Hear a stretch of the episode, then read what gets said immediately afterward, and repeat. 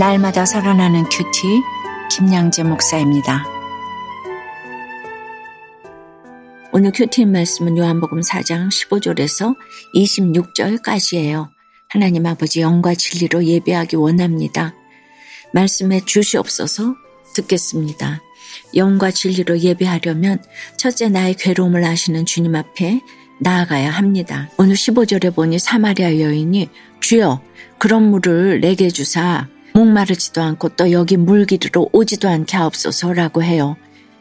여인은 물을 기르러 오는 것이 너무나도 싫었기에 영적인 것을 말씀하시는 예수님의 이야기가 육적인 것으로 들릴 뿐입니다. 그러자 16절에 예수님이 가서 내 남편을 불러오라고 하세요.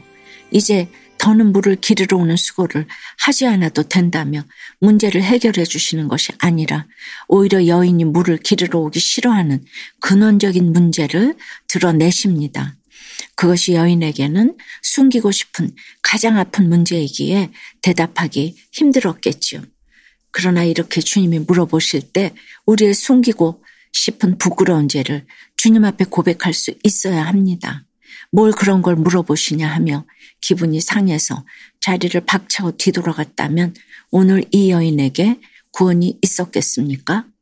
제가 늘 말씀드리지만 생명의 말씀은 죄인인 우리가 듣기에 참 힘들 때가 많지요. 그럴 때마다 주님이 오르십니다 인정하며 내가 죄인임을 고백할 때 우리에게도 구원이 임하는 것입니다. 17절, 18절에 여인이 나는 남편이 없나이다라고 하자 예수님이 네가 남편이 없다는 말이 옳도다. 너에게 남편 다섯이 있었고 지금 있는 자도 내 남편이 아니니 내 말이 참되도다라고 하세요. 남편을 다섯 번이나 바꾸고도 만족하지 못하는 이 여인의 내면 깊은 곳에 있는 괴로움을 예수님은 아셨습니다. 남편 다섯이 있었다는 것만으로도 모든 사람이 손가락질 만한 일이지만 예수님은 그 여인을 그 모습 그대로 받아주신 것이죠. 우리도 예수님을 모른다면 누구와 산들 만족할 수 있겠습니까? 저는 젊은 나이에 과부가 되었음에도 주님이 저를 알아주시니 오히려 남편이 구원받고 천국에 간 것 때문에 기뻐할 수 있었습니다. 그리고 저희 집에서 13개가 넘는 큐티몸을 인도하며 바쁘게 살면서도 제가 말씀으로 살아난 이야기를 전하는 것이 정말 즐거웠어요. 그래서 오히려 남들이 저를 과부라고 동정하고 불쌍히 여기는 것이 이상하게 느껴졌죠. 저는 구원만 생각하면 그저 이렇게 기쁜 마음을 주셨어요. 여러분은 어떠세요? 나의 치부와 대답하기 힘든 문제를 공동체에서 잘 드러내고 말씀으로 해석받으며 가고 있습니까? 뭘 그런 걸 묻냐며 분을 내면서 자리를 박차고 일어나지는 않나요? 예수님이 알아주신 나의 괴로움은 무엇입니까? 영과 진리로 예배하려면 둘째, 예수님을 알고 믿어야 합니다. 누구도 알아주지 않던 자신의 괴로움을 예수님이 알아주시자 여인은 19절에서 주여 내가 보니 선지자로서이다 하고 외칩니다. 자기 죄를 인정하며 예수님의 말씀이 옳다고 고백한 것이지요.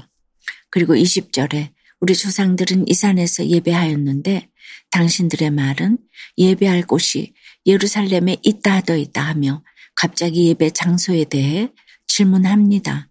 다섯 남편이 있어도 허무했던 여인은 너무도 곤고해서 예배를 사모하고 야곱의 우물까지 알고 있었던 것입니다. 여인은 이미 주님을 만나기로 준비된 씨앗이었던 거예요. 그래서 겉으로 보이는 죄와 고난의 문제만으로 상대방을 함부로 판단해서는 안 됩니다. 겉으로 볼 때는 지난 3장에 나오는 니고데모가 훨씬 영적이고 거룩해 보이잖아요. 그럼에도 니고데모는 예수님이 말씀하시는 영생에 대해 이해하지 못했습니다. 반면에 오늘 예수님은 이 여인과 한참 높은 영적인 주제로 대화하십니다. 21절에서 예수님은 여자여 내 말을 믿으라. 이 산에서도 말고 예루살렘에서도 말고 너희가 아버지께 예배할 때가 이르리라고 하십니다. 예배 장소가 중요한 게 아니라는 거예요. 22절에서는 너희는 알지 못하는 것을 예배하고 우리는 아는 것을 예배하노니 이는 구원이 유대인에게서 남이라고 하세요. 열심히 교회 가고 봉사하고 헌금을 많이 내도 알지 못하는 것을 예배하는 사람들이 많아요. 그래서 교회에 열심히 가면서도 세상에서는 똑같이 입시와 지위 돈에 열광하는 것이죠. 결국 그런 사람들은 세상의 조건들을 예배하며 섬기고 있는 것입니다. 구원이 유대인에게서 난다는 것은 유대인의 혈통으로 오신 예수님을 통해서만 구원받을 수 있다는 말입니다. 그런 예수님을 알고 그분을 믿어야 참된 예배를 드릴 수 있습니다. 적용 질문이에요. 여러분에게는 어떤 권고한 문제가 있습니까? 그래서 예배의 자리를 사모합니까? 열심히 신앙생활을 하면서도 내가 헛되게 예배하는 알지 못하는 것은 무엇인가요? 기복이 아닌 팔복을 구하는 참된 예배자가 되기 원한다는 한 성도님의 큐티인 묵상 간증이에요. 저는 초등학교 2학년 때부터 꾸준히 교회에 다녔어요. 하지만 주일 예배만 형식적으로 드리는 Sunday Christian이었죠. 내가 하는 모든 일이 형통하기를 바라며 벌 받지 않으려고 기복적인 신앙생활을 하다가 전처의 외도로 3년 만에 이혼했어요. 그 믿는 아내와 재혼했지만 연이은 사업 실패로 부부 갈등을 겪고 힘든 시간을 보냈지요. 그제야 저는 가난한 심령으로 모든 예배에 참석하고 교회 봉사도 했어요. 그러나 내 열심히 앞서고 여전히 행복하기만을 바라니 아내와의 불안은 더욱 심해졌답니다.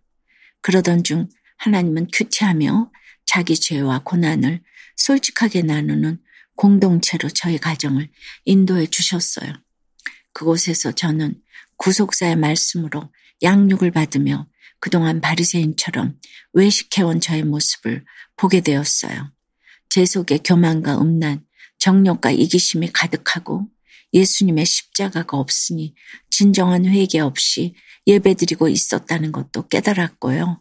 오늘 23절에 영과 진리로 드리는 예배가 참된 예배라고 하시는데 저는 겉으로는 성령 충만한 척 하면서 말씀으로 상대를 정죄하여 아내와 아이들에게 많은 상처를 주었습니다. 이제는 심판이 두려워 억지로 드리는 예배가 아니라 영과 진리로 드리는 예배, 기복이 아닌 팔복을 구하는 참된 예배로 하나님을 찬양하기를 소망해요. 저의 적용은 교회 소그룹 모임에서 선함으로 위장하지 않고 저의 숨겨진 악을 솔직히 나누겠습니다. 주일 예배를 온전히 드리고자 토요일 밤 SNS 동영상 시청을 자제하고 일찍 자겠습니다. 입니다. 24절은 아주 유명한 말씀이죠. 하나님은 영이시니 예배하는 자가 영과 진리로 예배할지니라 제가 섬기는 우리들 교회에서도 매주일 예배를 시작할 때 함께 고백하는 말씀입니다. 하나님은 영이시기에 시공간의 영향을 전혀 받지 않으시지요. 그 하나님께 우리가 드려야 할 예배의 방법은 바로 영과 진리로입니다. 25절에 여자가 이르되 메시아 곧 그리스도라 하는 이가 오실 줄을 내가 아노니 그가 오시면 모든 것을 우리에게 알려주시리다 라고 해요. 메시아가 오실 줄 알면서도 남편을 다섯 번이나 바꾼 여인이지만 이런 여인에게 예수님은 26절에서 내가 그라 답해 주십니다. 우리도 그래요. 어떤 어려운 상황에서도 나를 힘들게 하는 그 환경과 사람으로 인해 내가 예수님을 만나게 될 줄 믿고 말씀대로 순종하면 우리 주님이 내가 그라하고 답해 주실 줄 믿습니다. 사랑하는 여러분, 주님은 우리가 어떻게 예배를 드려야 하는지에 대한 가장 중요한 성경의 말씀을 대제사장이나 바리새인들도 아니고 제자들도 아닌 이 비천한 사마리아 여인에게 알려주셨어요. 남편이 없는 저를 말씀 사역에 헌신하게 하신 것도 같은 이유라는 생각이 들어요. 제가 대단해서가 아니라 예수님을 만났기 때문에 예수님이 메시아라는 그 음성을 들었기 때문에 헌신할 수 있었습니다. 예수님을 만나 영과 진리로 예배하는 축복을 누리시길 주님의 이름으로 축원합니다. 기도 드립니다. 주님, 영원히 목마르지 않는 물을 주겠다고 하셔도 우리는 오늘 이 사마리아 여인처럼 내 육체의 목마름과 노동의 수고를 해결해 줄 수단으로 주님을 대할 때가 참 많이 있어요. 영적인 말씀에 육적으로 대답하는 여인을 보고 주님은 여인이 감춰둔 고난의 사건을 드러내십니다. 참으로 말하기 힘든 우리의 고난을 드러내는 것이 너무 아프고 괴롭지만 영원히 목마르지 않는 물을 마시기 위해서는 이 수치와 상처 죄를 드러내야 한다고 하십니다. 그렇게 드러낸 그 아픔을 주님이 다 한다고 해주시니 감사합니다. 고난 가운데 메시아이신 주님을 만날 때 영과 진리로 예배하게 될 줄 믿습니다. 하나님은 영이시니 영과 진리로 예배할지니라. 기복적인 목적으로 주님을 예배하는 것이 아니라 구원받은 기쁨 때문에 감사함으로 예배드리는 저희가 될 수 있도록 주여 인도하여 주시옵소서 예수 그리스도 이름으로 기도드리옵나이다. 아멘. 지금까지 우리들 교회 김양재 목사님이었습니다.